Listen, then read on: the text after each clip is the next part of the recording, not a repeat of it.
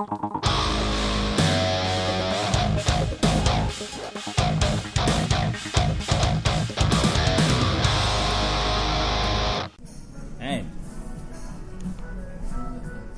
G'day, folks. G'day, I'm Kana. I'm Ambi. Welcome to the Diplomacy Games.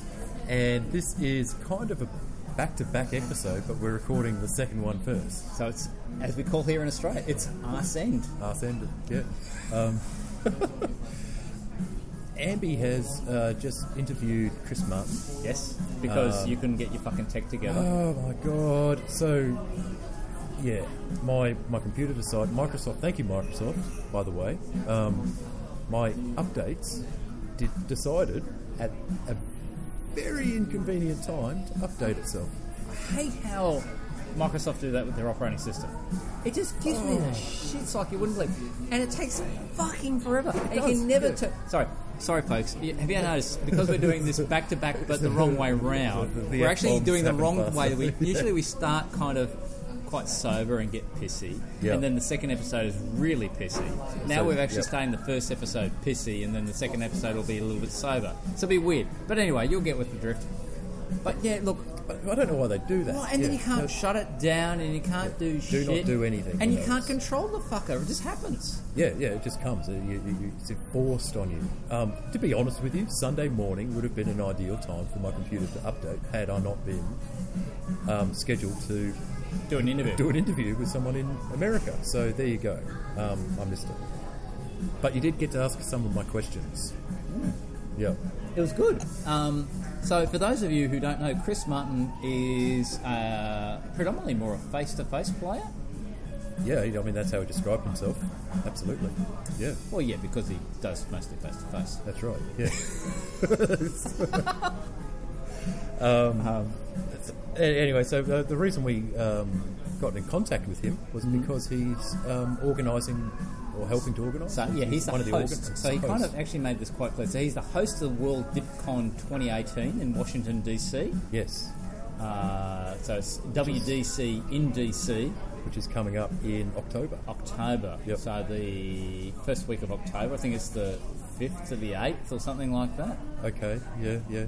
Something like that. Yeah. So in the interview, we talk around a lot of different things around. Thank you, Kana, because I'm too pissed now to remember what we talked about. We talked about the actual the tournament itself and what's planned. Yes. Who's going? Yes. Why people should go. If you haven't been to a tournament, or even if you're not really a big face-to-face player, why you should. Why you anyway. Maybe should be going. Yep. And look, I'd imagine if honestly, if you were doing a bit of a James Brown and you're living in America. You know, absolutely. You know, I mean, for you and I, it's a 12-hour trip. He's no more longer. It's a 24-hour trip. Oh, it's not 24 hours. It's like about to get to the east coast of the US.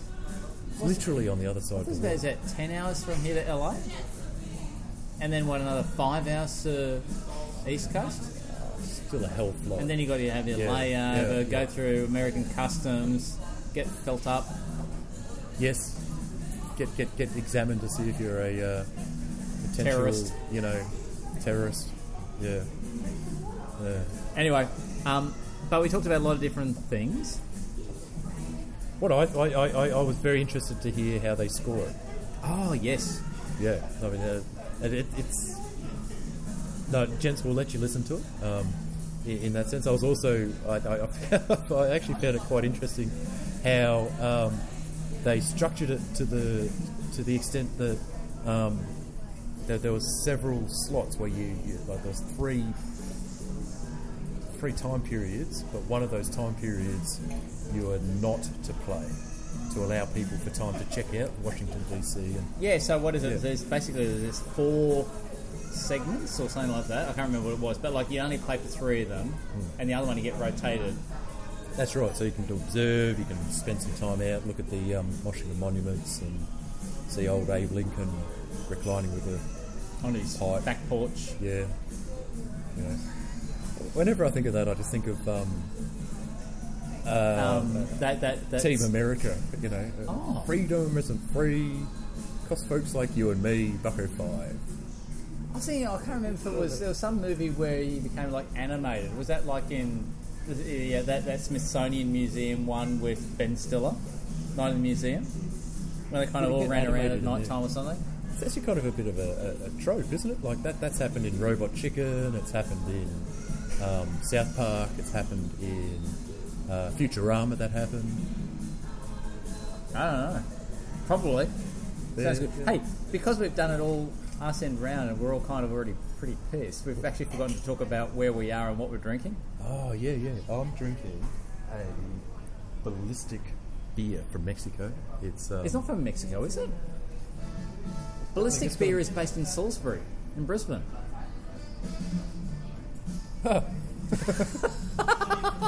Well, it's got the Mexican sugar. It's got the Day of the Dead type of sugar skull. Sugar ray, no. It's a sugar skull. Sugar skull. Yeah, that's the design. Isn't it just called a skull? No, like the Day of the Dead, where they put little type shit on it. Yeah, like the flowers and stuff. It's a sugar skull. Oh, I didn't know that. Yeah, I can't see from here. Maybe I need glasses. It's quite a nice drop actually. Like it's got caffeine in it. It's got a bit of pepper. It's got a bit of cinnamon. But it all round, it's like it's nice on the palate. What are you drinking, Amby? Okay, so for this particular episode, I am having a D'Arenberg. How do we work out this was pronounced, Kana? Anthropocene epoch. The Anthropocene. Mencia. So the Anthropocene epoch. So this is the human epoch. So you've got the Epocene, you've got the Miocene, and so the Anthropocene is the human epoch, which is causing an extinction of them. Of all the other scenes. The other scenes, yeah. There's been like several mass extinctions, yeah? Yeah. Miocenes. And I thought that was caused by like comets and asteroids and... Yeah, but shit. Each of those, the Pliocene, the Miocene, the Paleocene, or what, those ones, they're all like scenes, like different organisms are the powerful... Yeah, so like when it started off was like just the fish, and then the fish came out of the water like that, they've all gone through like significant clip. Yeah, so that's the epoch. Yeah. Yeah, but they're usually associated with an extinction event. So, we're living through like an extinction event right now. Humans are making untold amounts of animals extinct daily. That's true. Yeah, Picking fights with Russia. He's picking fights with Iran right now. He's picking fights with Iran? Yeah, Iran. It's like, okay, we've got North Korea under control, job done, let's go fucking pick a fight with Iran now. Yeah, oh man, look, I guess what fascinates me is not so much, I do find it quite nutty what's coming out around this stuff. I mean, the fact that the guy's communicating to us via Twitter, for God's sake, in capital letters half the time. Yep. Yeah. I just find that so bizarre in a statesman, or what should be expected of a statesman. Now, quite beside that, I still don't... I'm still trying to figure out, like, what is it that caused someone like that to be elected in the first place? Yeah, what elements must have been... The stars must have aligned in a certain way to allow for a certain type of person like that to be able to. I just find it. I find it amazing. Well, it's the type of thing that, depending on what we say now, you'll either make half of the audience very, very happy, or the other half really, really pissed off at you, Kana. So. Well, no. I predicted the guy would win. I did.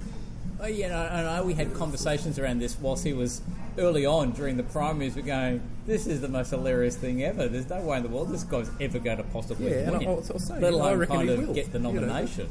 I'm not being... I don't know what you're being, but anyway. I'm trying to be, I guess what I'm interested in... I find it really difficult to get how unstatesmanlike that whole use of social media feels to me. I don't get it. What gets me is like a diplomacy player and obviously that nuance that is necessary when you're communicating with your allies or people who should be your allies or you want to be your allies. We're trying to figure out, what they... And those who you're not quite sure, there's a certain nuance there. And I can imagine all these guys sitting around the State Department literally every day going...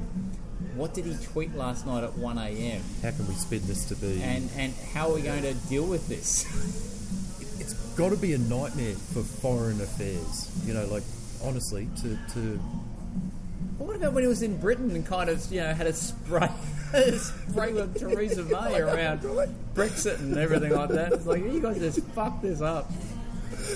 Which everyone knows that they fucked it up. Yeah, I know. But just to come out and sort of say it and put a leader of a foreign nation on the spot like that. And then, you know, be buddy-buddy with Putin and say, oh, yeah, I've got no reason to believe the Russians did anything to do with hacking crooked Hillary's thing.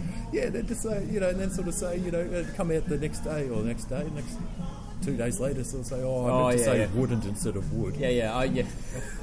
Honestly, mate. I mean, are we meant to say that, you know, anything you say can be changed after you say it? It's pretty ridiculous, honestly. Yeah. Oh, well. Anyway. We are digressing away from the purpose of a diplomacy podcast, so our apologies, folks, for all that crap. Sidetrack crap. Yes.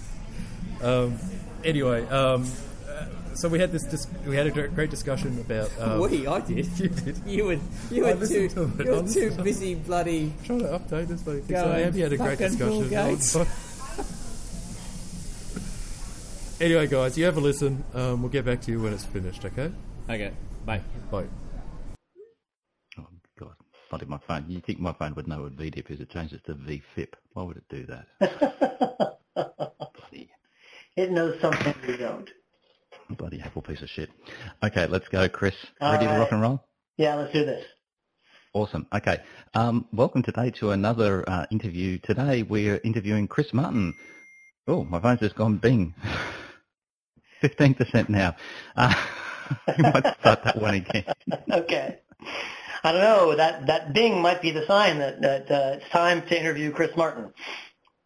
Okay, we'll keep that one in. Good stuff. You know the way that we roll, Chris. So, welcome today, Chris, to Diplomacy Games. At the moment, it is just me, Amby, with you. Kana is in the process, as we were just discussing off mic, about trying to deal with an auto update on his computer, and I'm getting text messages at the moment when he's getting progress. So he's gone from 14% updated to 15% updated. So on the basis of this, we'll probably do the whole interview without him.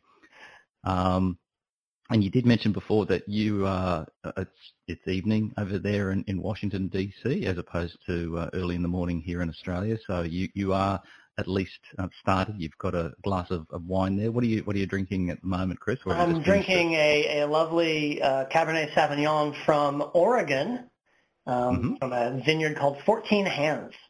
It's one of our favorite table wines here. Oh, okay. What's it taste like? It is, I would say, if you're a wine guy, it's not very fruity. It's got more of sort of an oaky heaviness to it, but not a lot of tannins, which is why I like it. Yeah, I'm not a very heavy tannin guy either, I must admit. Actually, we're going to go off topic here for a moment, Chris. My son is in the process who is underage, so he can't legally drink yet.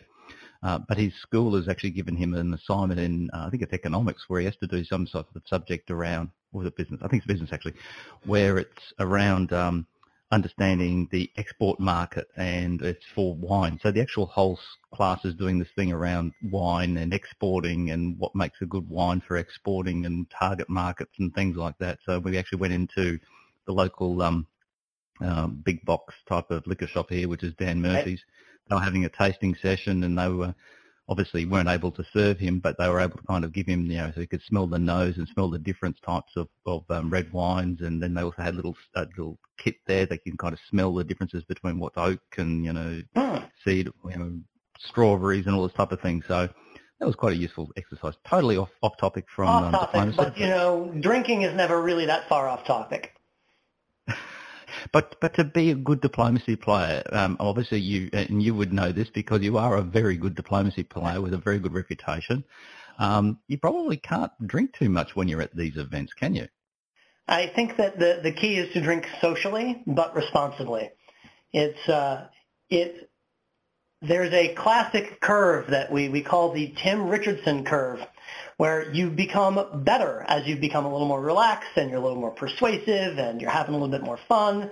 And then after a certain number of drinks, and everybody has a different place on the Tim Richardson curve where they fall, suddenly you try to make the longest road with your fleets, and it all goes sideways. So you can have a little, but not too much. That's a good philosophy, actually, because I think the times that I've maybe had a bit too much, and I've been playing online. Yes, my gameplay is usually pretty ordinary, but then again, it's pretty ordinary at the best of times, anyway. Yeah, we try often to have a round in the tournaments in or near a bar. Just because people like to have a drink while they're playing, and then if you get knocked out early, then you can just go straight to the bar and get to the serious drinking. Both Kana and I have often talked around the idea of actually having a drunk diplomacy game. Now, obviously, we are more online type of players, and the nature of the world, you know, the fact that particularly where we are located, and most players are in America. It does make it quite difficult to do that, because either you guys are drinking and we're doing like what I'm doing now, I'm having coffee, or right. It's you know, the flip side of that. Within the face-to-face area, has there ever been like a serious attempt to play a proper game of drunk diplomacy? I think the problem is that you start setting goals like, okay, you take a drink when you lose a center or you gain a center, and it just gets ridiculous because everything changes hands so quickly at the beginning. You're picking up neutrals, and then so now there have been plenty of games of diplomacy where there was way too much drinking, and things got out of hand. But no game that I know of where they set out to say, okay, we're going to play some drunk diplomacy. Although I think, if people listen to this, I know some folks who would definitely be willing to give it a go. So you reckon you could put together a board for that, like as a tail ender maybe for the World Diplomacy Cup in DC? Maybe we could do that. Maybe in the final round for people who aren't competing for the top board, on the top board rather. That's not a bad idea. Yeah, because you don't want, because I'd imagine everyone's on a pretty tight schedule and everything. So do you want to talk a little bit about, you're the coordinator for the World Diplomacy Championship, aren't you? I am. So I'm the captain of the Washington D.C. club, which is the Potomac Tea and Knife Society, or as we're affectionately known, Pit Kissers, PTKS. And yeah, we're hosting the World DipCon 30. In October 5th through 7th in Washington, D.C. We're going to be on Connecticut Avenue in one of the Hilton hotels. They have a big conference area. We've got a couple of big rooms and lots of areas where you can walk around and do all your negotiating. It's coming together pretty well. It's July. We've got 12 boards of players pre-registered. From all over the world. We've got people coming from down under. We got folks coming from England and France and Canada and Paris, and we've got 4 players coming from Russia, if they can get their visas figured out. So that's pretty exciting. I don't know that we've ever had Russian players come to the United States to play diplomacy. Wow, okay. So a little bit of fake news action happening there within the diplomacy boards, do you think? Maybe they're using it as a cover to come to Washington, D.C. for other reasons. But one of the Play Diplomacy guys, Big Gun from Play Diplomacy, teaches English as a second language, and he was in Moscow doing a teaching thing, and he knows some diplomacy players over there, and he was promoting it. And so this guy wrote back and said, hey, I'd like to do this. How do we do it with visas? And we told him, and he's got like 3 friends, another one from Moscow and 2 from St. Petersburg. They're trying to get over here. Wow, okay. So that sounds really good. Obviously, I joked around that they're probably, undercover, but you can never quite tell with the Russians. Indeed. I know a couple United States players who are in the State Department, and I always think that maybe they're using it for cover as well. I think that's a pretty common thing to do. Is if you're a diplomat in real life, you like to play the game diplomacy. Awesome. Actually, one thing you mentioned, the fact that it's being hosted at the Hilton, that's pretty classy, Chris. It's a bit of a backslap there for you on that one. Many times the World DipCon used to be, on a camp, university campus or something like that to kind of keep down costs. How did you manage to, snag an event location like that? Well, we've been hosting diplomacy tournaments in the D.C. area for 20 years as a club. I haven't been involved that whole time, but we've built some good relationships with a couple of different chains. And what we agreed to do in this case was book a certain number of room nights, right? So we guarantee them that they're going to have X number of people staying at their hotel. And given that we're going to get people Thursday through Sunday night, I felt pretty confident that we would hit that number. And that's good business for them, and it's good for us to get a nicer spot than if we were on a university campus or just at an airport hotel, which is another place that we often see tournaments held. So I honestly think that it's not that hard to work with the major chains like Hilton for big events like this if you can bring the bodies. If you think that you can get 50 people to spend a couple of nights at their hotel, that's a lot of money for them on an off weekend. So I would encourage other people, to aim high. Okay, well that's well done. Good job. So how does this compare so far with the number of people who have signed up compared to other DipCons? I want to say that we're at the number of players that were in Oxford last year right now. I want to say that there were 11 boards in Oxford. I have in my mind that there were about 77 people there, plus or minus. I know that in Chicago the year before that, it was between 14 and 15 boards. So they had a few more players. And then as you kind of go back, some of them are a little bigger and some of them are a little smaller. I don't think we're going to get to the largest one, which was more than 200 people. That was back in Denver 15 years ago, I think. Manus Hand, who ran the Diplomatic Pouch back in the day, ran it. And he pulled out all the stops. He called in all the favors he could, and everybody loved him, so everybody came out for it. But I'm hopeful we're going to crack 100. We've got 2 months left for people to make up their mind to get on a plane and come visit. We're working with folks to help them out with accommodations. If the Hilton is too ritzy, then there's a youth hostel that we're going to connect people up with. And some folks are getting an Airbnb and shacking up together, save a little money. So it's definitely, people shouldn't let the expense of coming stop them. That's what I want to say about that.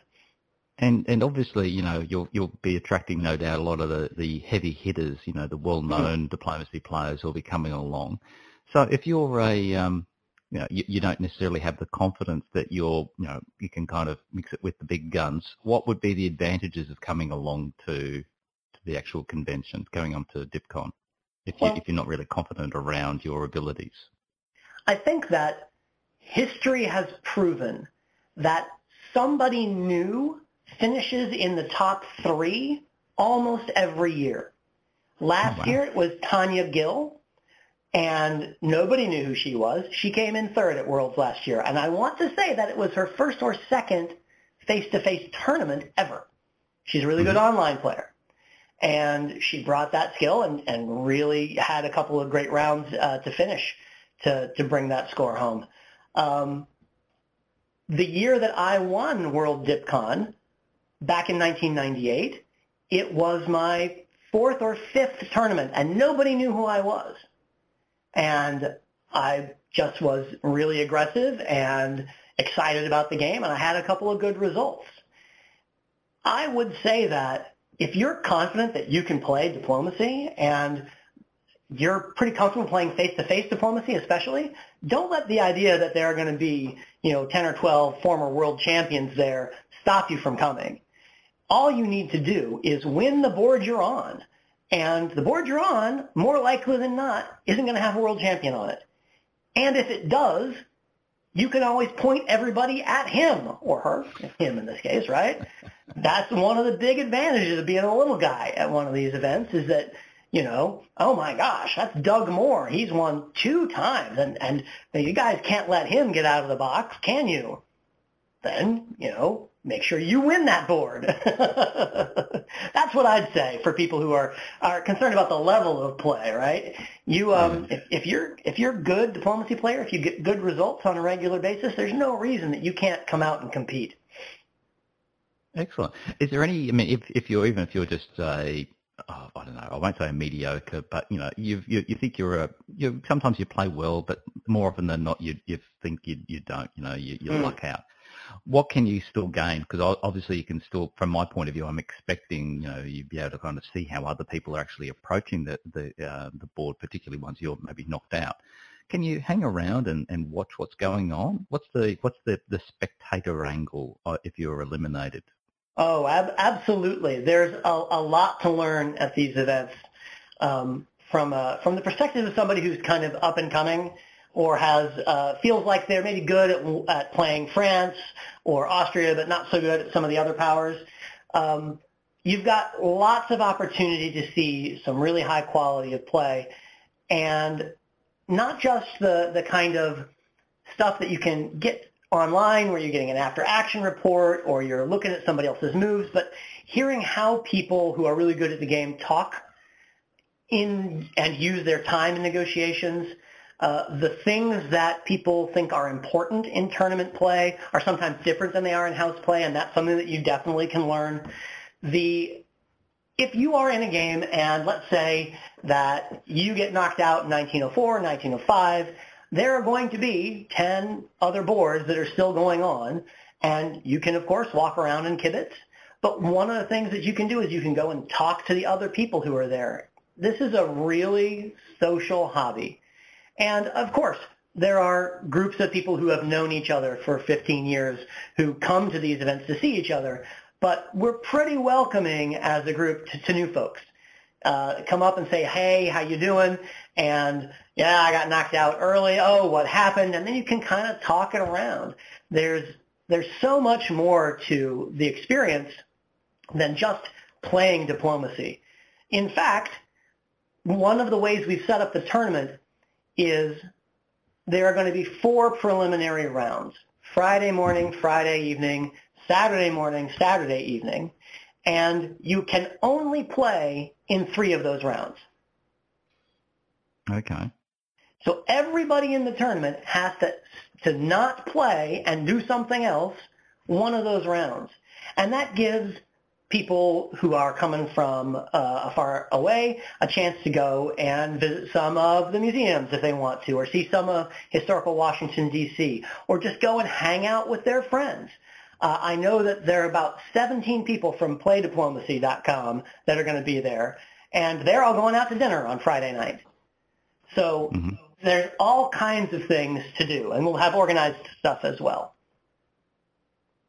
Okay. Sounds lots of fun. So with the organised things, what do you have in mind? So we're going to have a tour of the Capitol. We're going to go down to Union Station and walk down along the mall and see the various Smithsonians there at nighttime. That's going to be one of the things to walk down there. It's really pretty. It's all lit up. We're going to have a sign up and see if people want to go to Air and Space Museum out by Dulles Airport. They call it the Udvar-Hazy Center, where you can see a space shuttle and a bunch of amazing planes. It's just a fantastic space if you're into aviation history. There's good restaurants all throughout the area and good bars in Georgetown and in Adams Morgan, which are both within easy walking distance or a short cab ride from our event space. Awesome. That sounds like a lot of fun. Yeah. So if someone is more okay, so obviously with both Kana and my focus has been more around the online space, and I'm kind of expect that a number of our listeners are more online players than face-to-face players.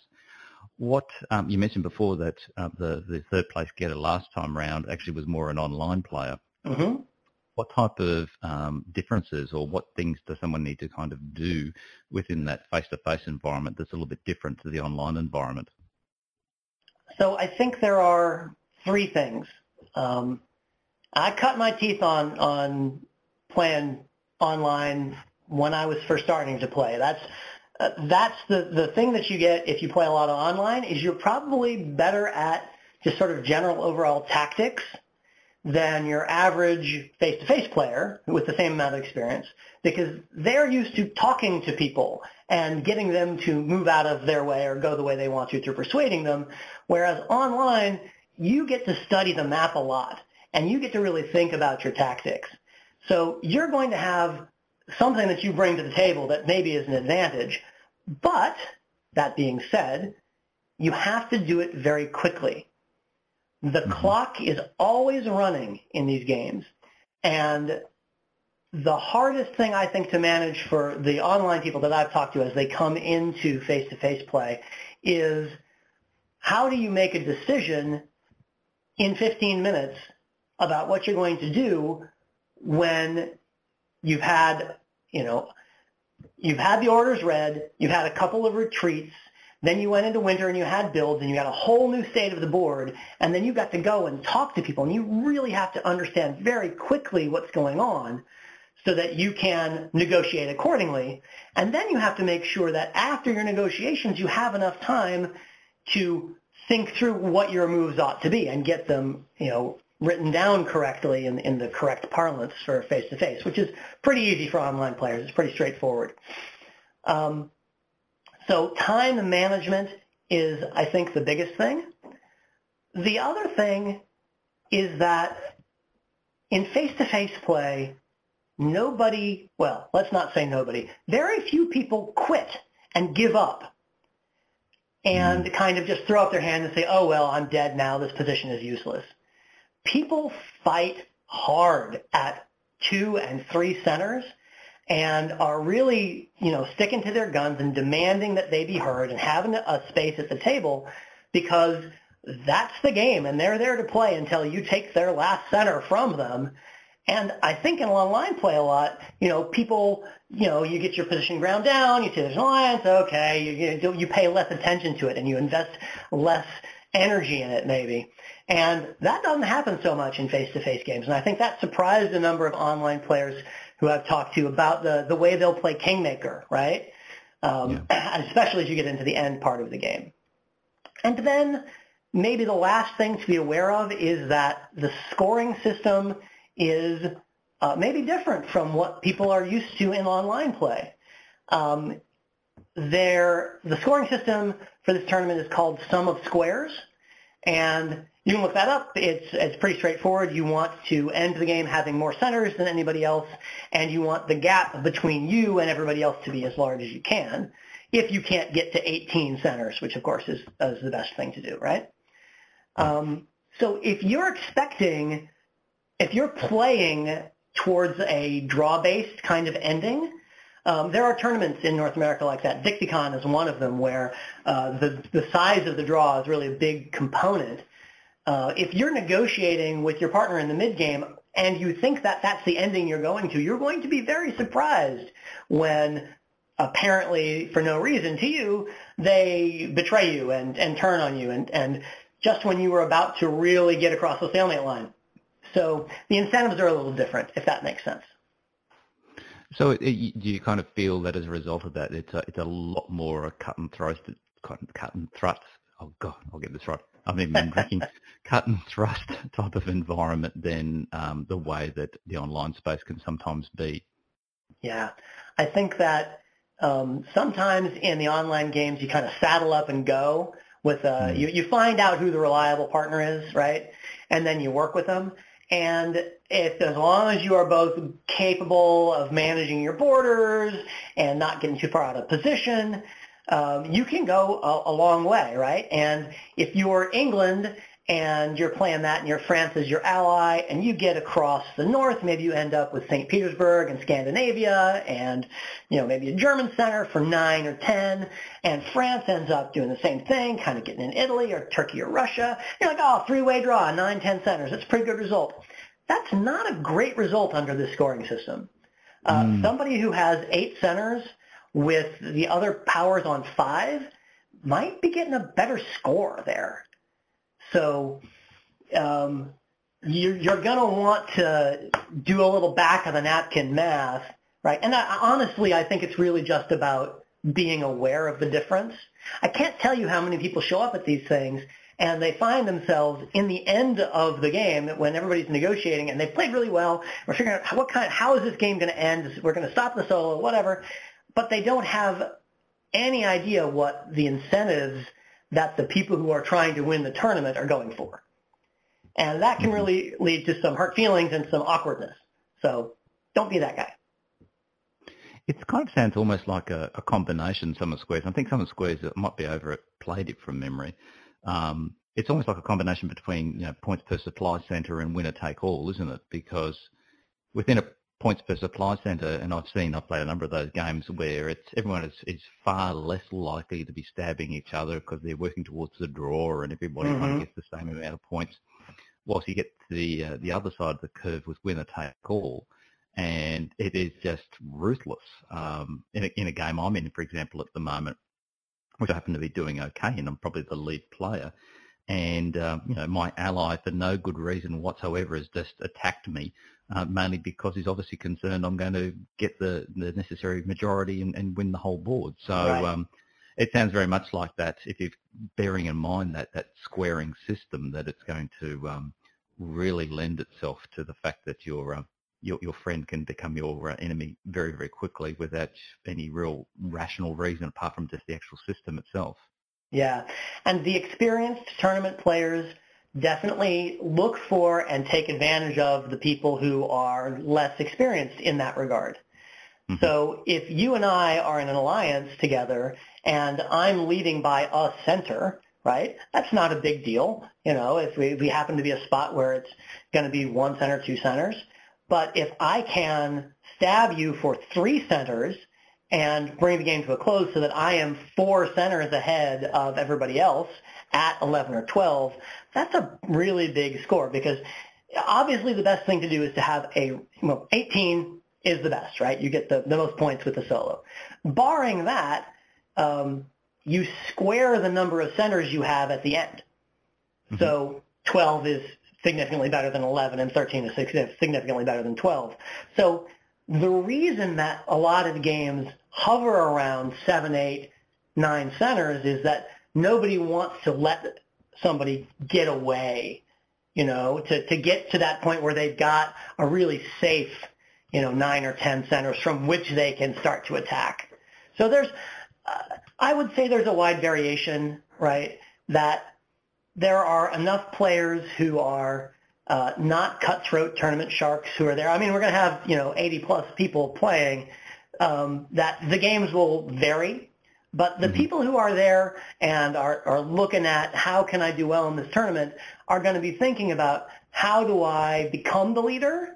Is it best to play from kind of second place until we're getting to the point where I think I can stab for the win? Or should I just find somebody who's willing to saddle up and go with me, and we'll get to 12 centers each and figure it out from there. There's a lot of ways that it plays out. So presumably there's, a fair number of solo games, but the other times where you kind of get to that point where there's, no one really is able to take the lead, are some of the boards based around an actual time limit, so that after a period of time it just cuts out and whatever the scores are there, and then that's when it gets squared? The only game that will have a fixed time limit will be the Sunday round, and that's because people have to catch airplanes. Okay. So on Friday and Saturday, you will keep on playing. Now, because we use a central clock for the entire tournament, so everybody is on the same timing. Every board is playing the same season at the same time, if that makes sense. Oh, okay, right, yep. Yeah, it keeps everything moving right along. You don't have one board where somebody is really slow reading the orders, or if there's an adjudication problem, or you have draw votes and the clock stops, and the games can go really long.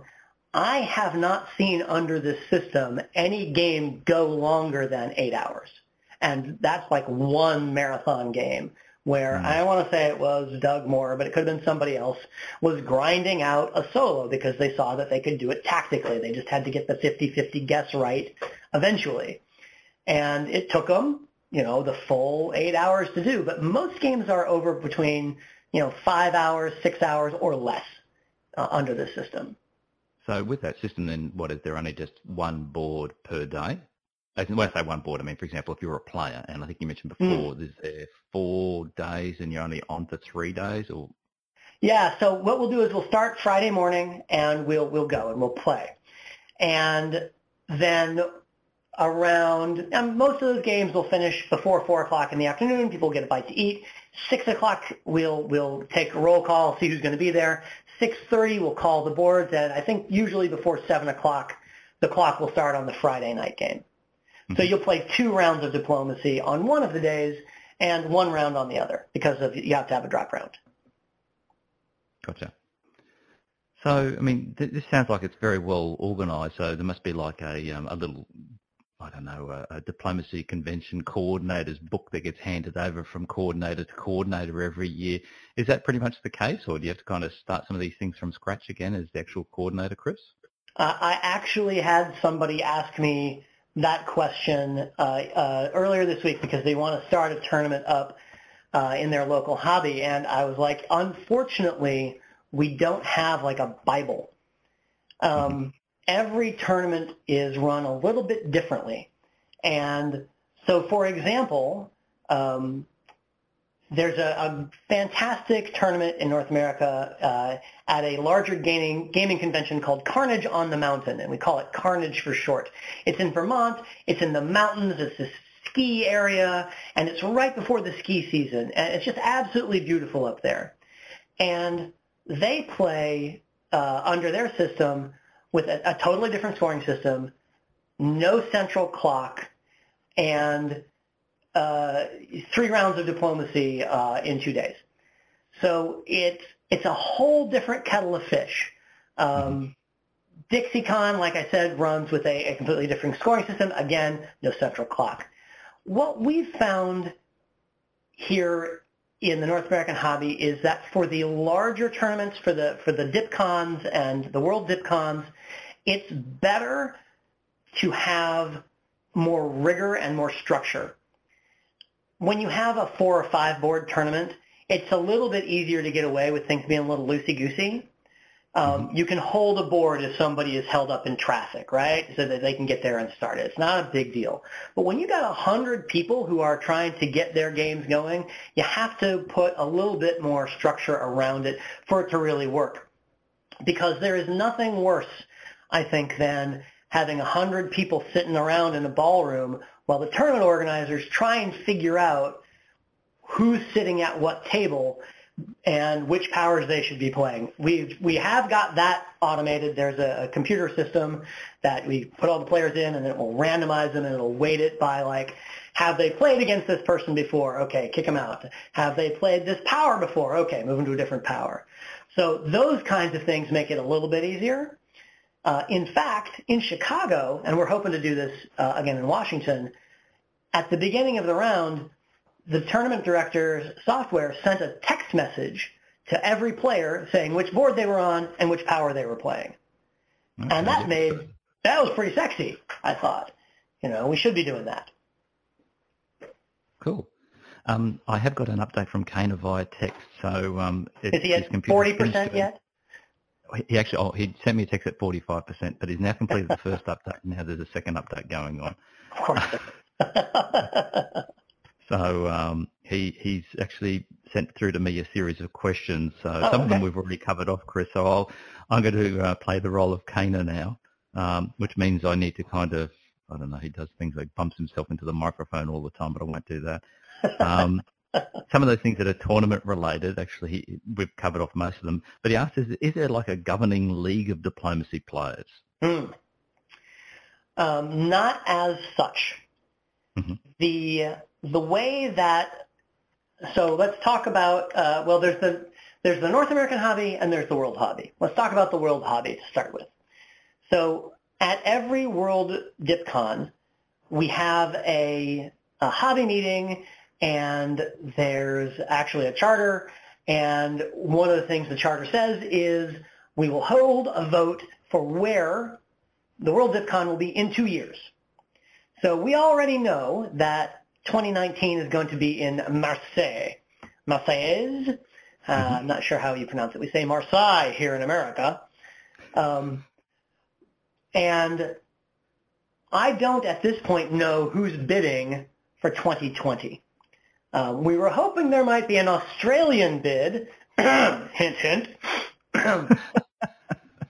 as it's been too long since we've been invited down under to play. Mm-hmm. But traditionally it goes back and forth between Europe and the U.S. I should say North America, because Canada has also hosted. So failing the emergence of a strong Australian contender, I'm going to start reaching out to other North American hobbies and say, hey, who's interested in hosting World DipCon in 2 years? And most people won't take that call. I will have to hunt them down.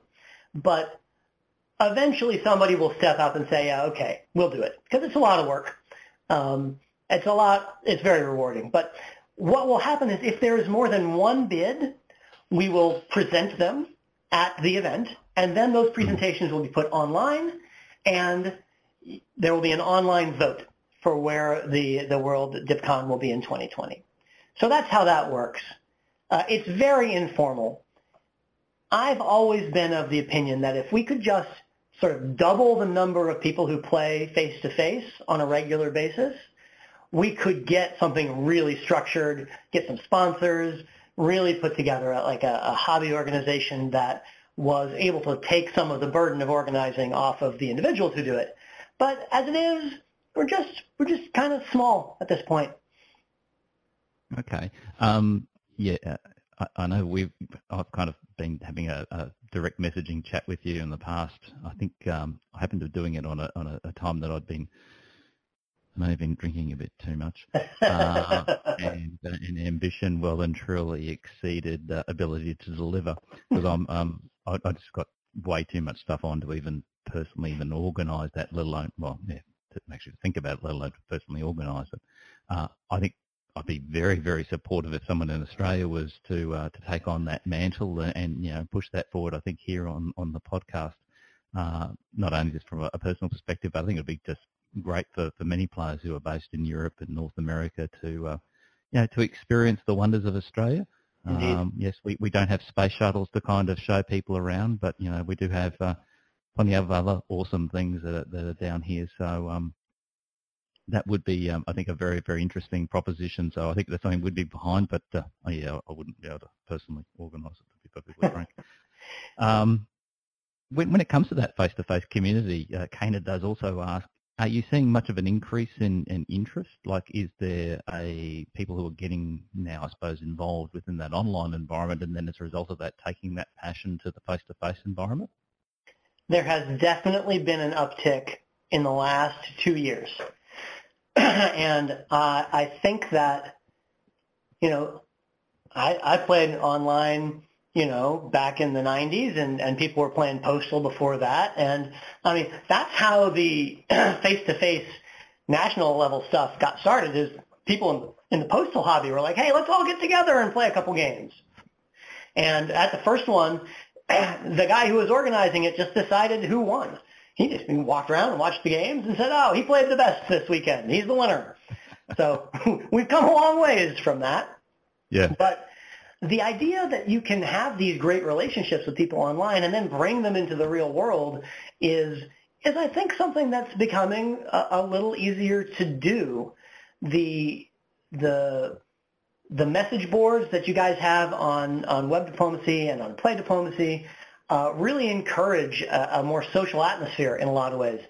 Sometimes it's kind of a hostile atmosphere, but it's social. And people get to know each other, and people are curious what they're like in the real world. I think there's also a little bit of an old boys network in face-to-face play, and that if you can come in with some other people that you know from outside of that it's easier to crack in. I know 4 or 5 players that crossed over in the last 2 years and are now committed 100% to the face-to-face scene as well. It's just a different game. It gives you the same kind of rush that you get. Like, everybody who plays Diplomacy, I think, online knows that feeling when you put in those orders for that stab and you're waiting for that to clear, and you're hoping that you don't get any press from the person that you're stabbing. And you have to decide if you're going to ignore it because it's right before the deadline, right? And for me, like, if it's the night before and the moves are going to process in the morning, like, I'll be dreaming about it in these games. And that kind of passion and intensity and excitement that you can do, like, in a weekend, and you can have those moments, you know, where you're going to make that decision and you're going to make that stab, or you're going to trust this person and you're going to say, if I can get away with this just this one time, it's amazing. So I think the people who cross over and have a little bit of success stay. Okay. Now, I don't mean like win a game. I mean like have fun. That's what I mean by success. The first face-to-face tournament I went to, I had 2 eliminations and a 1-center survival, and I had more fun than I'd had in a month of Sundays. It was just a great crew, a great group of people. We had a lot of fun with the games. And, you know, for a lot of people, having fun at Diplomacy seems like a bit of an oxymoron. Sometimes it's a struggle. Well, actually, one thing you mentioned earlier on, Chris, was around the fact of, you know, when people come to a board and they're new to face-to-face, often they'll kind of hear, oh, you know, such and such, he's a formal yep. winner. And as a result, they're likely to gang up on that individual. Do you find that people from the online environment who happen to come along to these events, do they keep their online personas secret, for lack of a better word, or do they often, you know, so because they may have a certain reputation for the way that their gameplay is within the online environment that they want to kind of keep, you know, a bit hush-hush, so instead they come under and enlist obviously under their normal name rather than a handle. What's been the experience so far with that? What's your thoughts? So I've only had about 3 experiences with that specific kind of phenomenon, and I know one person who wants to keep those worlds separate, and they were very big in play diplomacy, and were absolutely adamant that they not be outed as that person in the face-to-face sphere. And they took that very seriously because they built up a reputation and they wanted to be somebody else in the real world. They didn't want to be confronted with that. Other people, I think, take it a little less seriously than that.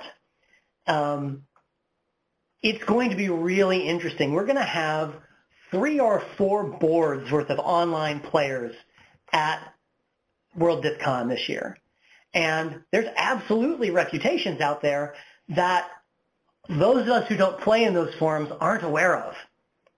And I know that at DixieCon last year, a player from PlayDip who goes by Nanook, this guy from Tennessee. I'm like, oh, hey, man, how you doing? It was like we were working, we were good allies, and I was like, he seems like a good guy. I can give him a step. I'll take a chance here, and boom, the knife went in my back. And I was like, okay, lesson learned. So I think it cuts both ways. I think that there's a different community, and there hasn't been as much crossover in that direction, right, from the online players coming to face-to-face. Mm-hmm. As, you know, I think about when poker was having this really big boom, right, a couple years ago. And you'd have these people who played online poker, and they had these really big reputations show up in Vegas. And none of the people who played poker, you know, face-to-face knew who they were, and they cleaned up. So maybe there'll be a phase here as we go through where the really good online players come and clean the clocks of the face-to-face players. And that would be really interesting. Do you play online at all much yourself? You mentioned you did like ages and ages ago. So I have been super busy, but the answer to your question is yes. I play a fair bit of Gunboat on Backstabber. And okay. The reason that we play on Backstabber, and I say we, so there's a community of diplomacy players on a platform called WebEx Teams, which is like Slack or Google Hangouts. You've got different rooms and forums and sub-things. It's not really like the forum for PlayDip or WebDip, but instead it's kind of more like an IRC. It's a chat room kind of based system. So there are about 150, 200 face-to-face mostly players on this platform, and about 30 of them play Gunboat diplomacy nonstop. Like, there's always a game forming. There's always a game ending. We went through, I think we finished 100 games in about a year. So Backstabber has a really clean interface, and if you're not trying to use it for press, I like its pointed and clickedness. But we also have games on WebDip and PlayDip that different people organize. I played a couple games this year on PlayDip, and I played a game on WebDip a long time ago. Haven't played there recently. So just two questions, but they're actually both related. So is Backstabber just purely classic board, or are there other things there? Backstabber is purely vanilla classic board. I was working with the devs at one point on that. They're based in Seattle, and they were talking about adding some coding for variants, but I got the impression that that was really more work than they had time for, and there are so many other sites that are doing variants better. They're already ahead of the game. I think they decided not to try and reinvent the wheel there. That is one thing that I missed. I used to play in a lot of variants. I used to play a lot of Modern. I used to play 100. I used to play Ancient Med, the Dark Ages, and it's just something that I haven't been taking time for. I think when you're organizing a big event like this and trying to run a local hobby, it chews into some of the time that you'd be playing some of those variants. Okay. Kana did have a question relating to, I guess, if you were playing that online environment, how you saw it varying to the face-to-face. But seeing that the Backstabber environment, as you said, was mostly full of face-to-face players, is it pretty much a similar type of experience, or is it a little bit different because you tend to go in those Gunboat games where obviously you don't have that conversation going? Well, the thing that is interesting is that there is also a group of people who play by post using, so it's essentially... play by chat, if that makes sense, yep. Using Backstabber for just adjudications, right? So yep. Then on the team space, you set up individual rooms with, like, if I'm England and you're France, we'll have a room. And there'll be a common room where all of the players and the GM are. And usually there's a GM because you can advance deadlines and move stuff around if you need to, if somebody has to take a break. But then you can still have that kind of it's kind of a cross because, like, you can do a video call through this Teams platform. Not very many people do. People have been like, hey, why are you calling me and why is your camera on? Like, come on, let's talk about Belgium. They're like, no, let's type about Belgium, Chris. Okay, cool. And within the online space, you actually do have your own little footprint there within your within YouTube with your Diplomacy Academy, which has obviously got a lot of great advice. How do you actually choose a topic there that you want to actually talk about for each of those episodes, Chris? So that project was started in as a kind of way to say I've had a list of 18 chapters for a diplomacy book pinned to a corkboard in my office for about 15 years. 15 years ago, I thought I knew enough about diplomacy that I'd write a book about it, but then I didn't. Other things happened. And what I said is, okay. You didn't write the book or you didn't know enough about diplomacy? Both of those things were true, it turns out. I think a lot of people do well to just jump off the cliff and build the plane on your way down, if that makes sense. I don't think you need to worry about how much you know or don't know. But I said to myself, okay, this is something that I've wanted to do for a long time. I'm in a place where I've got a little bit of free time. Let me go ahead and carryover, I really enjoyed making the YouTube videos about the World DipCon in 2016 in Chicago, and I wanted to do something that kind of built on that. Let me take some of these chapter headings and see if I can't make a video out of them. And if I can get enough of them together, if I really kind of commit to this, then eventually it'll turn into a book. And if it doesn't turn into a book, it'll be a cool web series. That's kind of how that got started. So from a how do I get my ideas, I've had a long list of things that I've wanted to talk about. I also have a Patreon, which I started purely to kind of gauge interest. And, oh, I remember why I started it, is because I realized that those Chicago videos needed to be closed captioned, and that was a massive pain in the ass. It took so much time for every one of those episodes.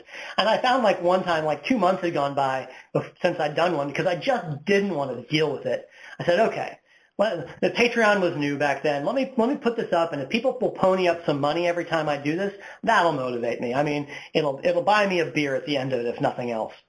Yep. So I've had a couple of people on Patreon suggest topics.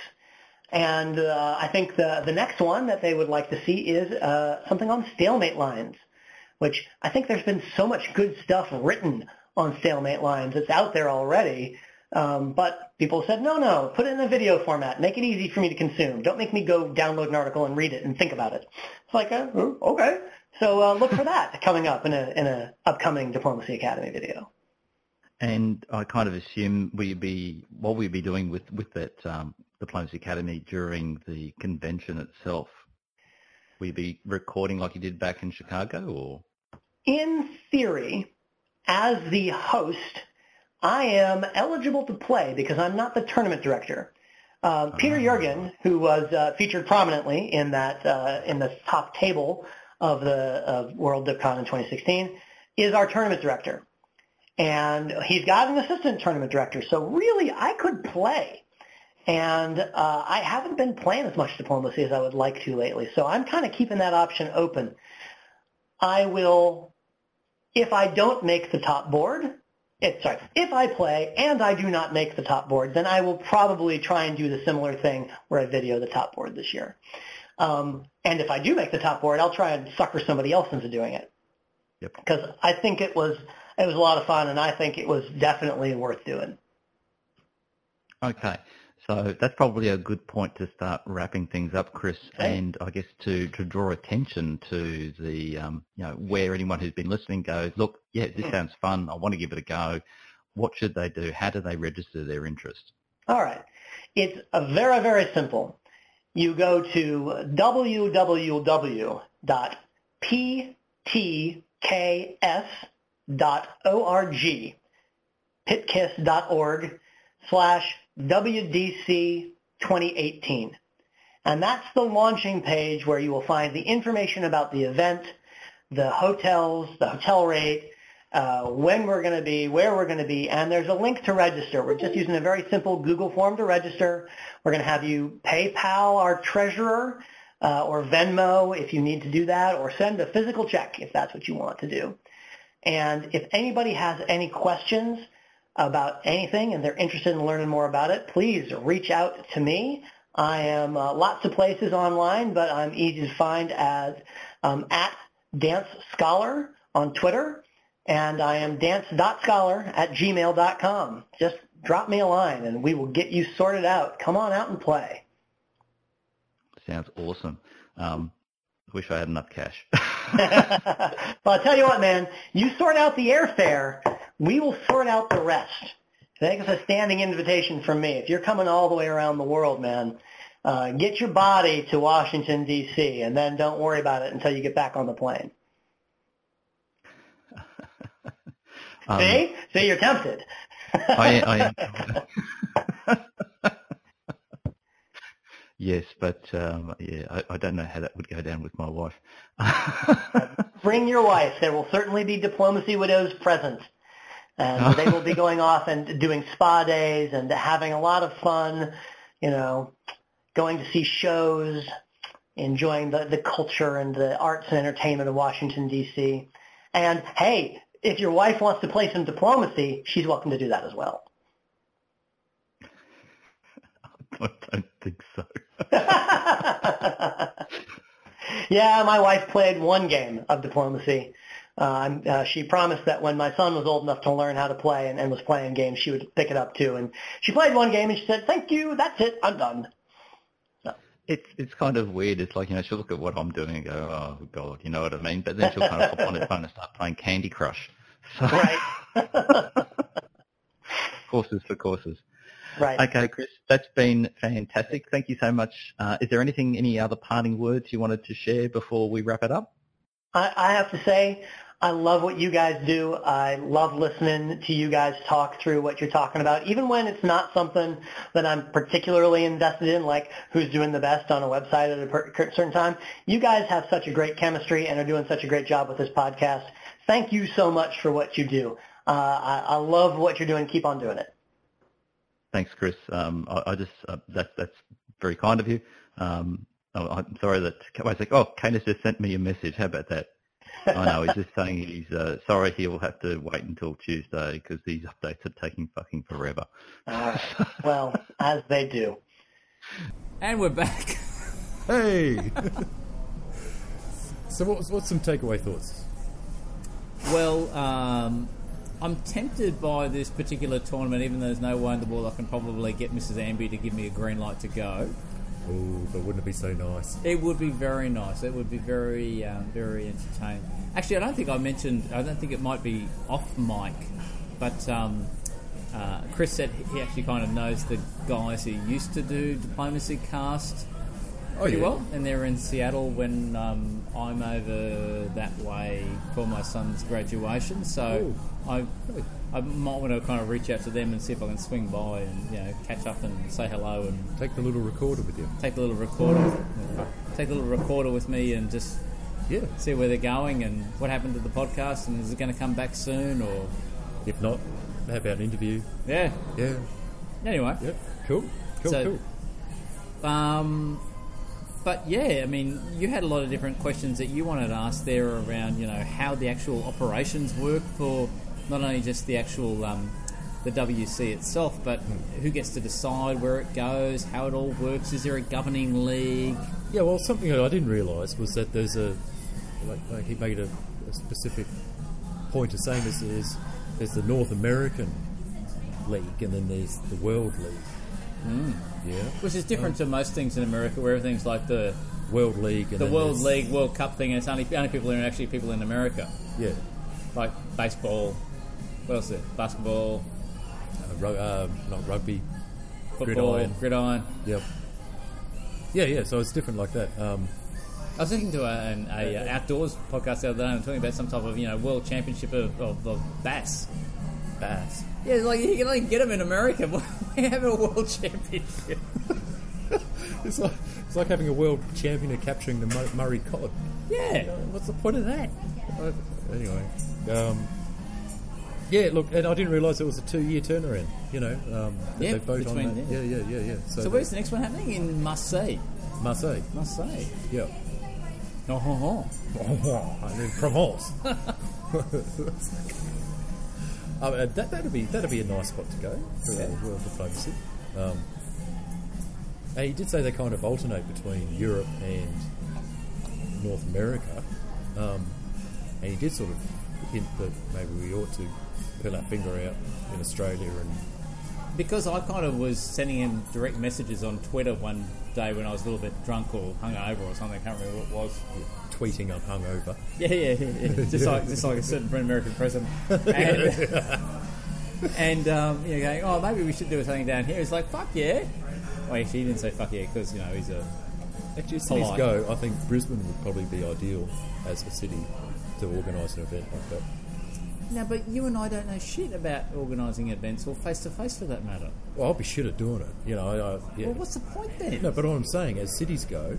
Brisbane would be a good city. But wouldn't it be better to do somewhere like down south or whatever like that, where maybe some of the more established Australian diplomacy players are? Yeah, that would be logical. Yeah. But as I'm saying, as a city, you know, Brisbane would be a nice place to do it. I think it depends when you're going to do it, because the middle of summer is so fucking hot and disgusting. Well, you wouldn't do it in summer. You do it in the middle of winter here, and everyone would be turning up, and they'll be turning up in broad shorts and Hawaiian t-shirts and probably feeling like it's summer. Really? Yeah. I mean, it's the middle of winter and it's not cold. Although it was cold. I mean, it's cool in the morning. It's like, it's what, 8, 9, it's probably about 9 degrees, 10 degrees Celsius. I can hear the laughter. What's that in American talk? Fahrenheit? Yeah. No idea. If you keep talking, I'll work it out for you. Let's see if I can Google this out. Having said that, I mean, we should really all... I should pull my finger out and... Because it's been very good. Okay, so 50 degrees Fahrenheit. That's how cold it's been in the morning. It's been really freezing. It has been freezing. Yeah, and it's bloody mud. Yeah, I can hear the laughter. It is freezing because the Americans don't understand. Americans and even our European friends don't understand that. Like maybe down in Melbourne in Australia, but no one, or Hobart, or Adelaide, but no one. Canberra gets pretty cold. Oh, Canberra. Okay, shut the fuck up. Anyway, maybe Sydney North. No one fucking has, central heating or anything like that. Our houses are designed for summer. They're designed to kind of get rid of heat, not attract and retain heat. Like, my house, I don't know about your place. No, it's floorboards and tiles, you know what I mean, with... the insulation in the building is to kind of refract heat, get rid of heat. Yes. Yeah. And there's no fireplaces, there's no central heating. Okay, so it's different down in Victoria and Tasmania. Yeah, because everyone knows it's cold down there. It gets cold. Now, having said that, I was going to say I really ought to get along to that. Semi-annual, biannual competition they held in Melbourne. They do that every now and then. I should do that. Well, have you ever kind of talked to them about it? I was going to go down last year. You expecting something to arrive like a postcard in the mail? Kana would like you to come. Please, Kana, come. No, it didn't happen last year because of other things, but I'll get there. Look at these. Maybe Melbourne might be the place.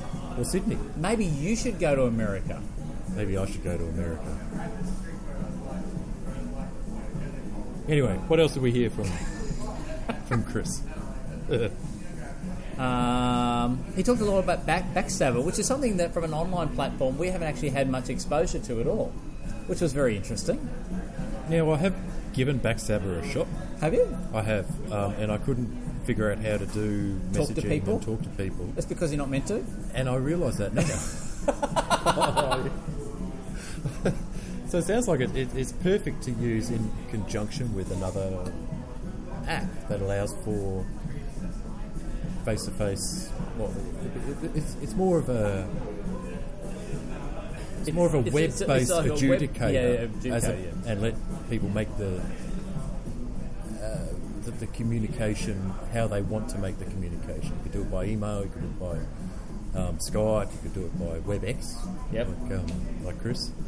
But it sounds like there's a whole heap of people there who are face-to-face players, like up to 200 who are saying at any given point in time who use that Backstabber platform for their face-to-face interactions around the world. That was pretty cool. I mean, I can understand, when you've got like an established community within a face-to-face environment. Yeah. And you want to be able to port that across to an online environment that you probably all hang out together. Yes. But I don't know. I mean, there's a few people out there and I think Chris mentioned about one particular individual who obviously has an identity within the face-to-face environment, but also has a very prominent identity within the online environment. Yeah. And makes a very clear separation between the two so that most people, almost no one knows this individual is the same person. I think we have a couple of well-known members at WebDip who are very similar in that sense. You reckon? I reckon. Actually, I know. You know? I know. Ooh. Put it that way. But you're not going to call out names. No, I'm that would be very ungentlemanly. That would be ungentlemanly and unethical. Unethical, yes. But I'm sure that I do know, yes. There's a couple of members. If people, you know, accidentally let you know, or you maybe use your special powers? No, accidental powers. But you're going to keep your accidental powers for good. I'm going to keep it for good. Not for evil. Correct. And he did mention that his favourite variants were modern, ancient Mediterranean, Dark Ages. Did he? Dark Ages? Yeah. I remember mentioning Dark Ages. He did. I even wrote it down when he said it. You did one better than me. You just remember the two. Ancient Med and... I was drinking coffee at the time. Yeah. I was about to throw my computer out the window at the time. I was like sending you text messages through the whole interview going, where are you up to? It's like 19%, 20%.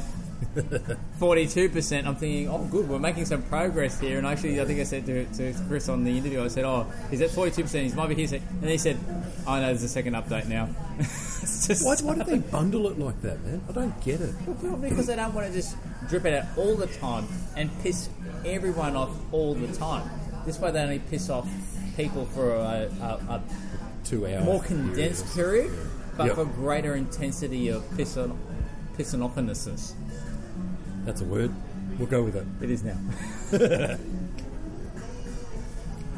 I thought it was really cool that they were using technology to assist their setups with the World Diplomacy Cup, like sending text messages to say people. Yes. You know, I mean, that was really clever. That's clever. Yeah. You know, and also using computers to allocate. A setup.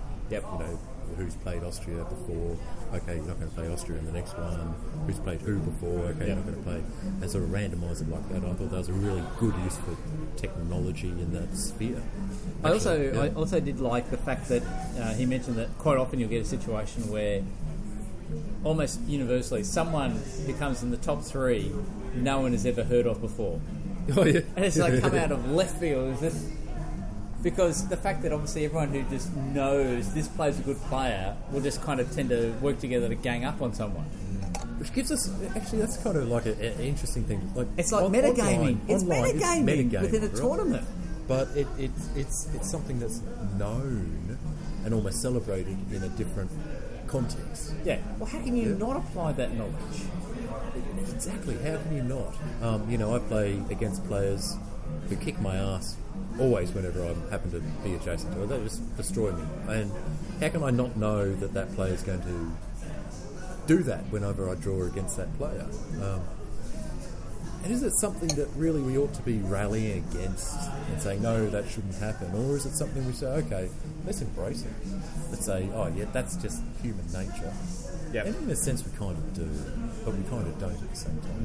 Yeah, it's one of those quirks that playing online has brought up. Yep. That wouldn't be an issue if it was just pure face-to-face. Very true. So, a good interview. It was a shame you couldn't make it. Yeah. We'll send Bill Gates the bill for your non-attendance. I wonder how much hate mail he gets.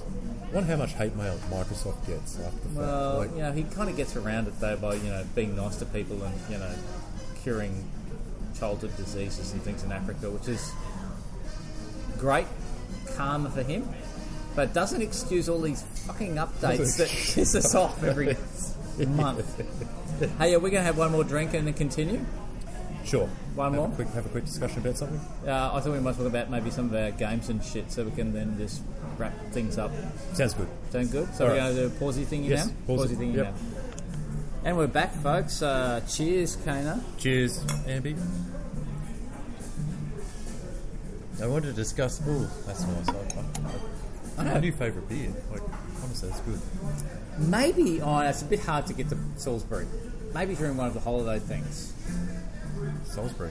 Yeah. How far away is that?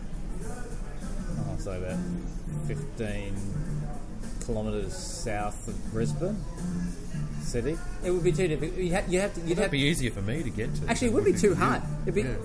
All you'd have to do is you'd have to catch the train to Roma Street and then get onto the Beenleigh line and get up to Salisbury. So it's on the Beenleigh line? Yeah. Well, that's easy. Yeah. I hate going north of the river in the car. So maybe when I get back from my... maybe in January, Yeah, okay. We'll do something there. Over the break. Yeah. Yeah. Yeah. Yeah. Yeah. Yeah. Okay, so we're finished with the interview chat. So we're going to do a bit of a round the grounds, or what? Yeah, we ought to do a round the grounds. And one of the things what come up. And we should probably also sneak in a cheeky back 50 of what the doctor recommended. Yeah, the bottom half. Bottom half. Yeah. Should we do that now? Yeah. Go ahead. Yeah. We'll pull that up. Have you got yours? So it's the Hoff. Hoff.php is Hoff, not like the David Hasselhoff. It didn't work. Why? Give that a go. Go it again. Hoff.php. Go. That's loading now. Oh, is this because this is Wi-Fi? No, it didn't work. How about yours? Okay. So what's happened is it's logged out of Wi-Fi. You've got to go up here. Wi-Fi. It's in. Yes. I thought it was already in. It's already in. Why is that? Because it's got the thingy here. Okay, so it's connected. Can you sure you got yours? That right? Or the Hoff? Hoff. Isn't it hrf.php? So, okay, so this is what us moderators have to go through. What? Piss players? What? No, is that... we actually don't have a straight line to go straight to the Hall of Fame. If you were a regular player, you'd have a little button that just goes straight. No, you don't. Yes, you do. No, you don't. Yes, you do. Bullshit. Where? Because you're a moderator. Oh. Yes. Technically, but don't use my super magic powers. Okay, you don't have a little button up the top that goes straight to. What if I do vdiplomacy.net?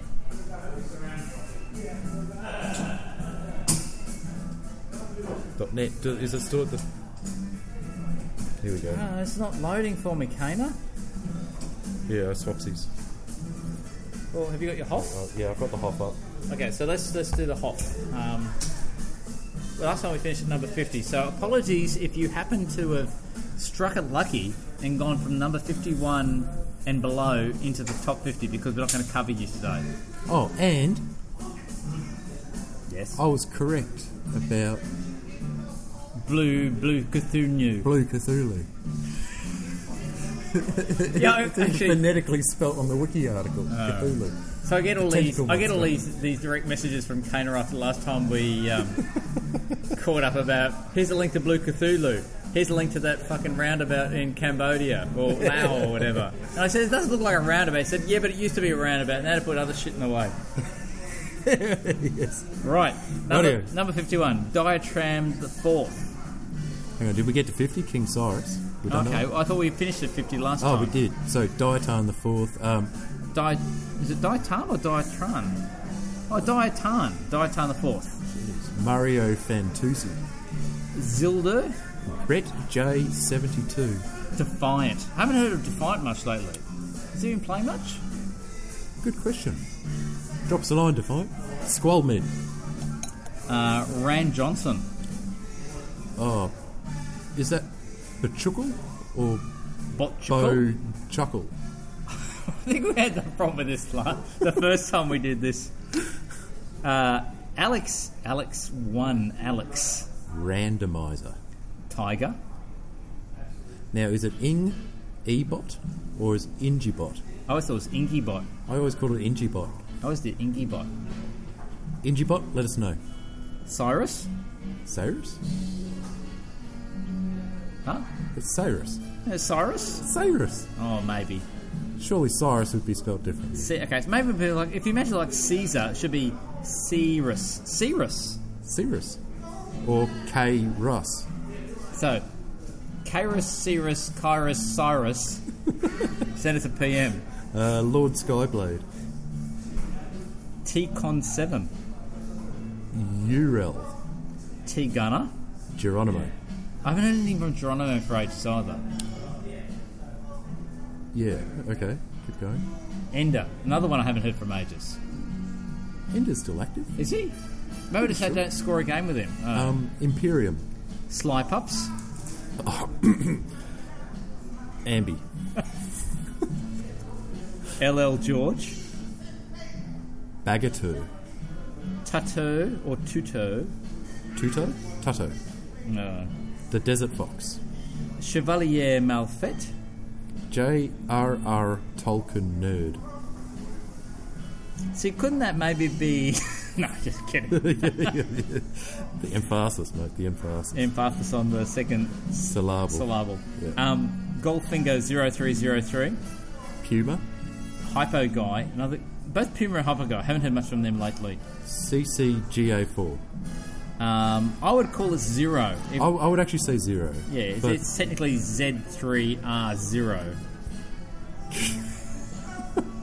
I haven't heard from this guy or gal for a while. Yeah. Cunnilingus, drop us a line. McDrops. Venetia. Red Squirrel. Now, President Eden. I haven't heard from him for ages. No. So this is why we need to kind of do something about the Hall of Fame. Yeah, so we do need to have some sort of dropout thing if you haven't played for a while, or 3 months, or no login after no game after 3 months, it drops you off or something. Okay, so I reckon this one might be Kang Zong He. He's from China. Yep. Chinese. Yep. Mittag. Dr. Wiggles. Mariscal. What did I like that for Dr. Wiggles? With the Wiggles fingers. Yeah. Mariscal. Chaka? Yeah, now I've always had questions about that Q. I've always looked at that going Chaka. Oh, yeah. But I'm not sure if that's. Chaka or Chaka? Is it Chakwa? Chakwa. Yeah, yeah. Drops the line, mate. Stalin813. Digigoose? Phil, 1986. Big Rob. I Code. Winder. You haven't heard from him for a while as well. And just like. Ilum, haven't heard from him for ages. There's a few there, hey. Yeah. Yeah. I wonder if we can talk to Ollie about some sort of dropping out system. Well, you're a mod. You're a real mod. I'm just like a pretend mod. Mm. No, I haven't been doing a good job recently. I haven't even been doing a very good job as a pretend mod. Yeah. Anyway, that's the top 100. Cool. Yep.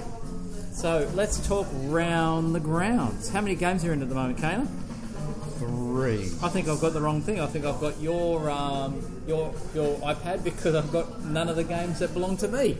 Yeah, yeah. No, I'm trying to get yours. How about I just use my old school? Yeah, use your old crappy phone. This is weird. Anyway. Yeah, I'm in 3. I'm in a Sea Lanes, a Divided States, and one of the new ones. I don't know which one. The one based on the Punic Wars. Ah, how are you finding that? I've just been destroyed. Not too good. This is my second one, and I'm getting destroyed. Second one, and you've already destroyed yourself. Yeah, the first one like died and disappeared really fast. Is that Fog of War? It's Fog of War. It wasn't Fog of War when it was on the Russian lab. No, it's Fog of War. No, it wasn't on the Russian lab. It was normal full-scale war. No, this is Fog of War and beat it. How cool is that? I know, yeah. How good. How did that happen? I don't know. It was always Fog of War. But actually, funny story, right? Man walked into a pub? What happened?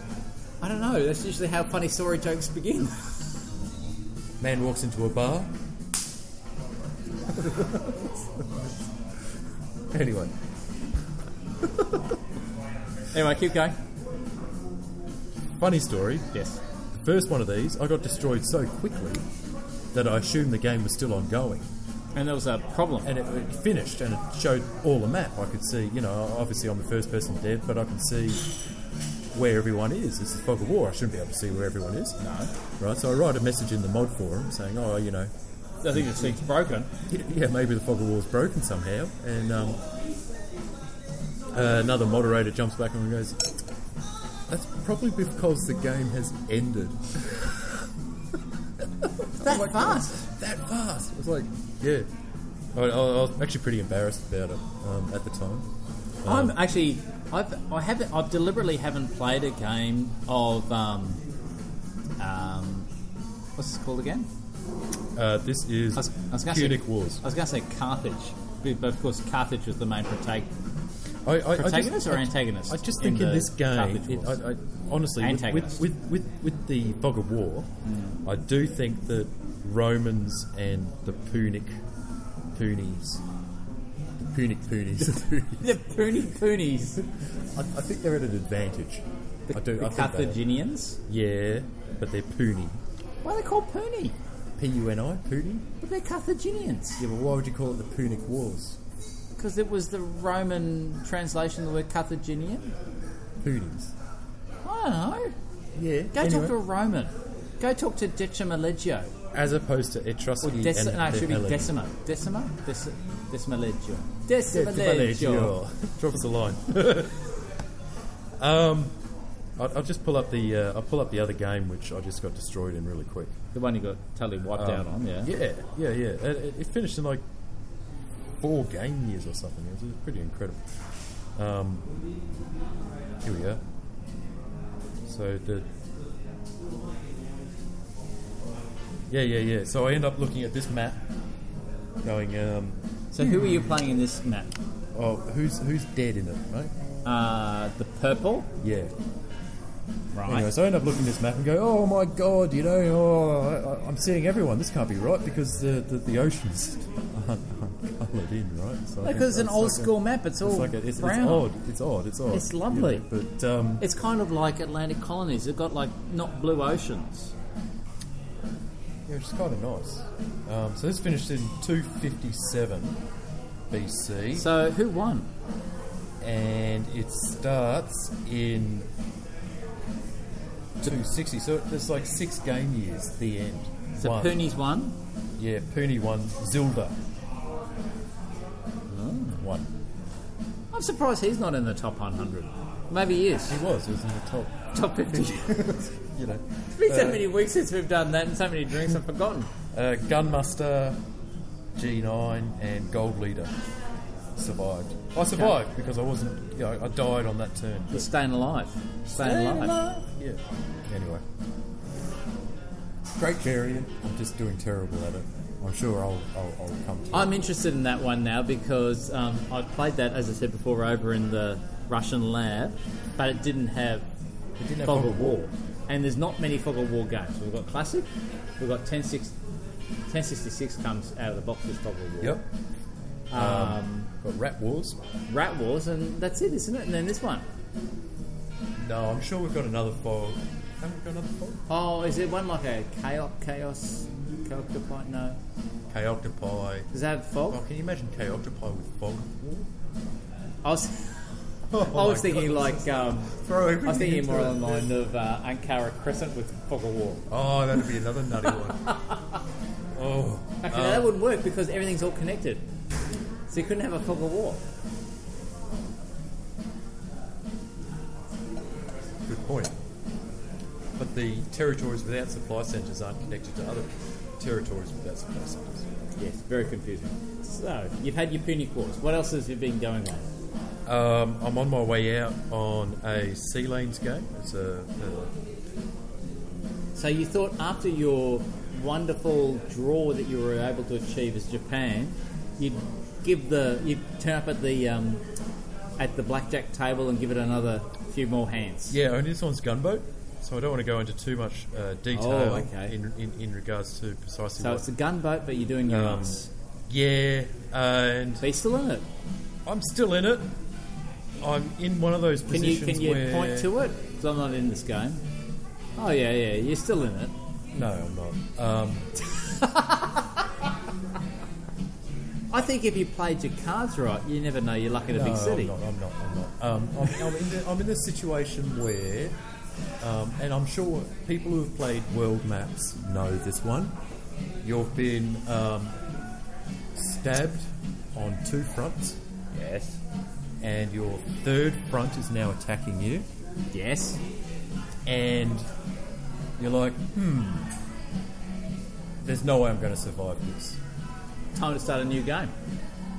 Yeah, but how do I exit this game in a way that with dignity? Dignity, right? So I'm fighting 2 fronts, and I'm letting the 3rd front take as many supply centres as they can. Right. So I'm going to digress and actually talk about a game that I've been involved in. It's a game that we've talked about a number of different times before. In fact, we talked about it in our earlier back-to-back episode when the back was the front. Oh yeah, the back. And so for this one, I've actually what the hell happened here, man? Like, So this is a Divided States game where last time around when we were recorded, I think I kind of said, you know, things are going okay, I'm pretty happy with how things are, blah, blah, blah.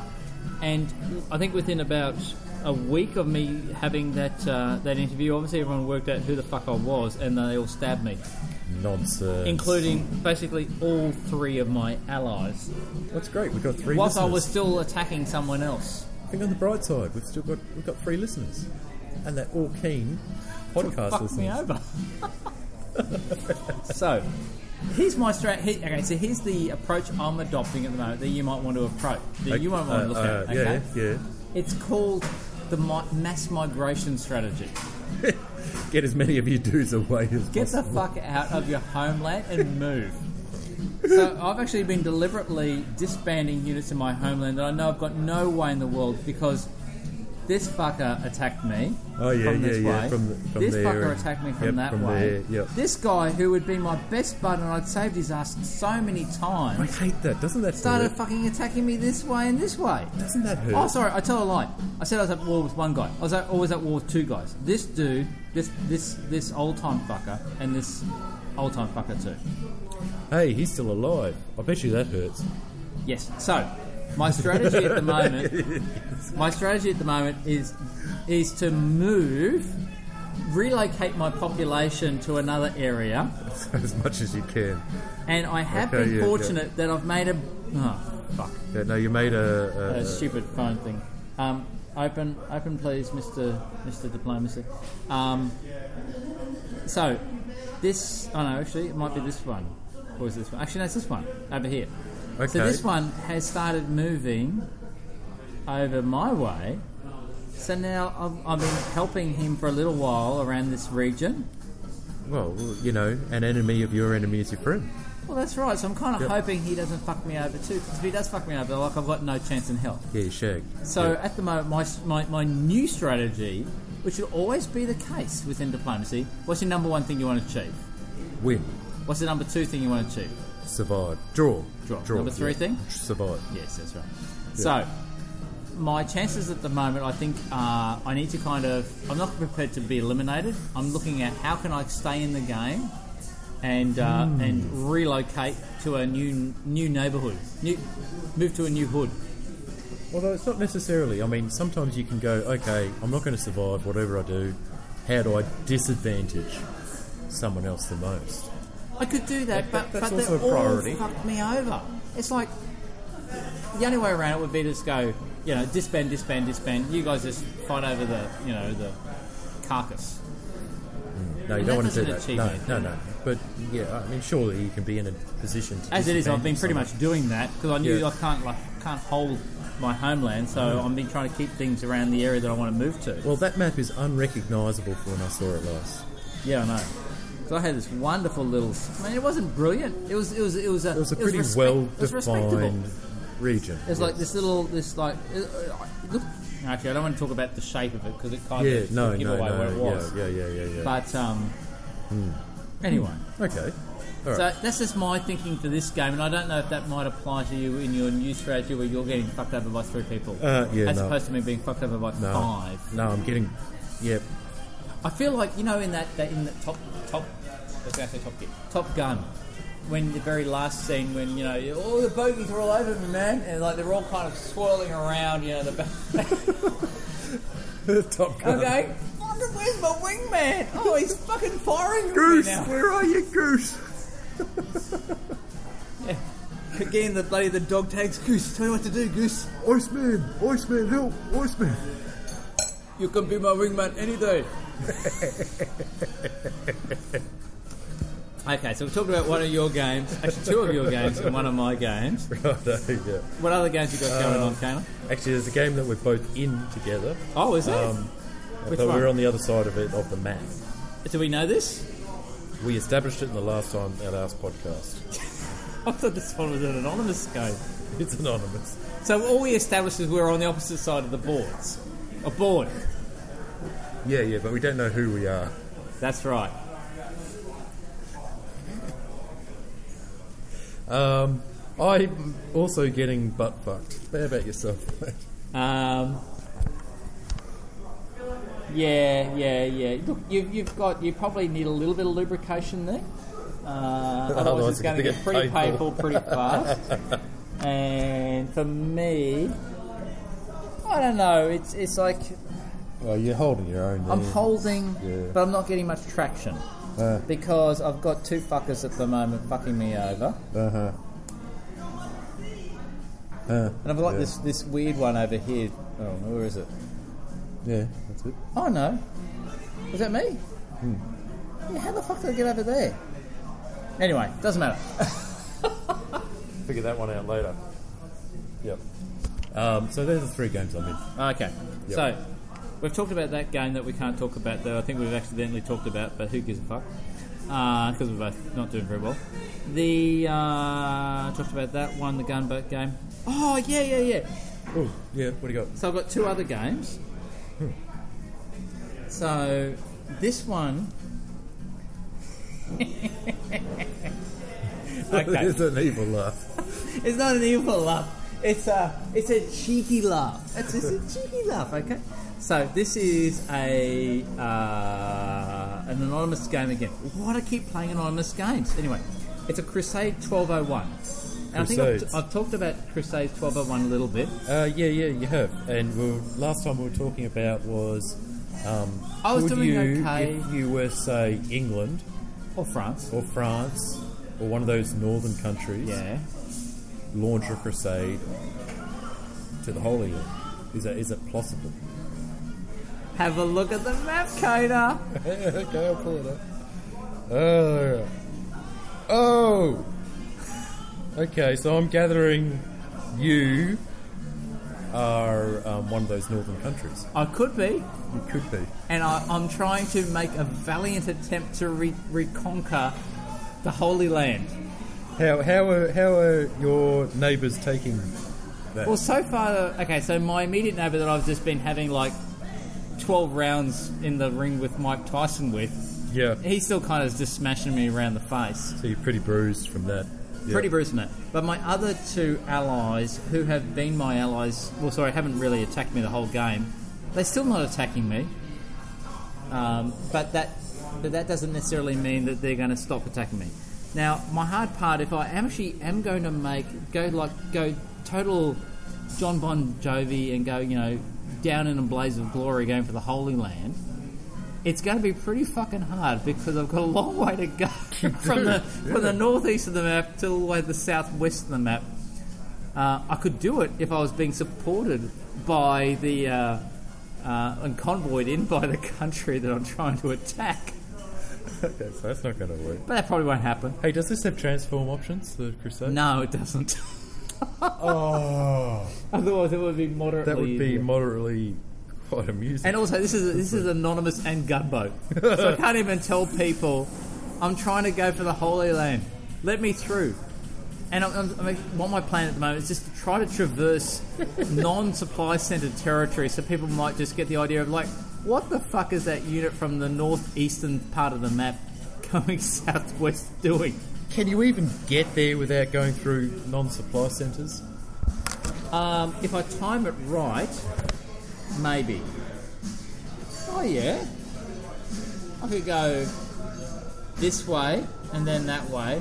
And then this way, and then that way, and then this way. No, that's a supply centre. And then... Huh? No. Oh, you'd have to go through the captations. I have to traverse it during spring. Yeah, like they're going to let you do that. Well, they might work out, what the fuck is this dude doing? Why is he going to the... he's going to the Holy Land. Let him through. Let him through. Let him go on his valiant quest. That's Richard the Lionheart there. Off he goes. That would assume that I'm England, Kana. I could be France.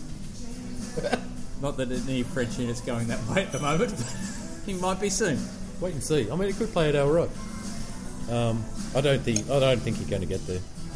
I reckon I'm going to get stabbed and I'm going to lose my ability to hold my unit for a while. But anyway. No, it'll end up like the Children's Crusade.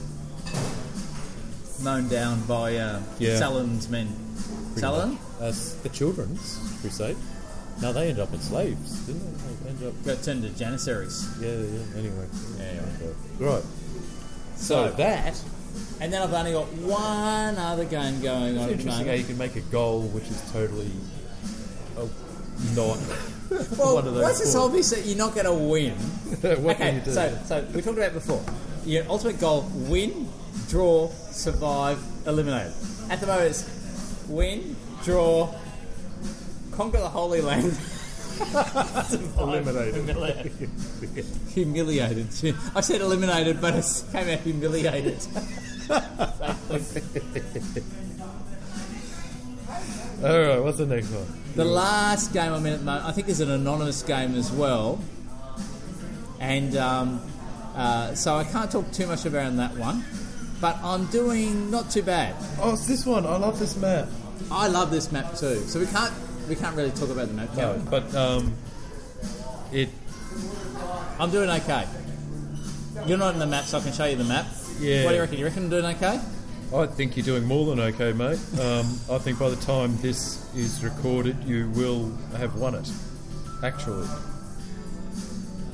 Yeah. No, well done. I mean, that I like that map. I love that map. If it has finished by the time you record it, you should just post a link to this particular one. I might do a little intro bonus bit like I did one or two episodes ago. Yep, do that. Alright, we don't want to talk about too mysteriously, but it's one of those bespoke maps. It's good for once for me to actually be doing well in a game. About fucking time. Actually, I've always done well in this particular map. You know why? Because you and I follow the same strategy. Oh yeah? Do we? Yeah. What's that? We check the country that we've drawn and go who's with won and what their opening moves are. And go with what's been done already. Yeah. Why reinvent the wheel? Exactly. Do you think we might be done? I think we may be. We may well be done. Okay. No, is it? That's it. Good. Yep. Good stuff. That's it. Let's wrap it up. Well, we spoke about Backstabber. We talked about We had a couple of drinks, but we didn't talk about Backstabber. We did. Yeah, that's good. I think we're done. There's a few variants coming up, so good. Cheers, folks. I'm Amby. I'm Kana. And you've been listening to the Diplomacy Games. Remember, usual shit. Like us, rate us. Send us money on Patreon. So we can get more pissed than we are now, which is pretty hard to believe. On microphones and shit and whatnot. Yeah. So look, rock up to the World Diplomacy Championship. Yeah. Amby might be there. Oh, only if Mrs. Amby is feeling extremely, extremely generous. I don't know what the hell I'm going to have to do to get Mrs. Amby over that line, but never know. You never know your luck in a big city. If he's there, he's going to have his recorder. And the best part about this one is a weird bit is that we've done an ask end around. So we can tell the audience right now that there's going to be another interview in 2 weeks' time or whenever we release it. Because we just did it. What? Kana's got this like, what the fuck? Look at you. We did an interview like about an hour and a half ago, Kana? It wasn't an interview. It was like, it was a chat. It's a chat, general... talking the shit. Come on board as a new player. Yeah, so the next episode coming up is an interview with a total noob. Noob? Newbie? Noob? Whatever the young kids call it now is noob. Noob. Noobies. And from a newbie's perspective, what the fuck is this game called Diplomacy? How does it work? It's not like Risk, how so? Yeah. Why am I losing from the beginning? And listen to advice, essentially. It's us giving advice. Yeah. And him saying, what the hell is this about? I actually kind of feel a little bit almost like old and mature and like I actually know what I'm talking about. Oh, welcome to the game I love. Okay. Anyway, folks. Bye-bye. Cheers.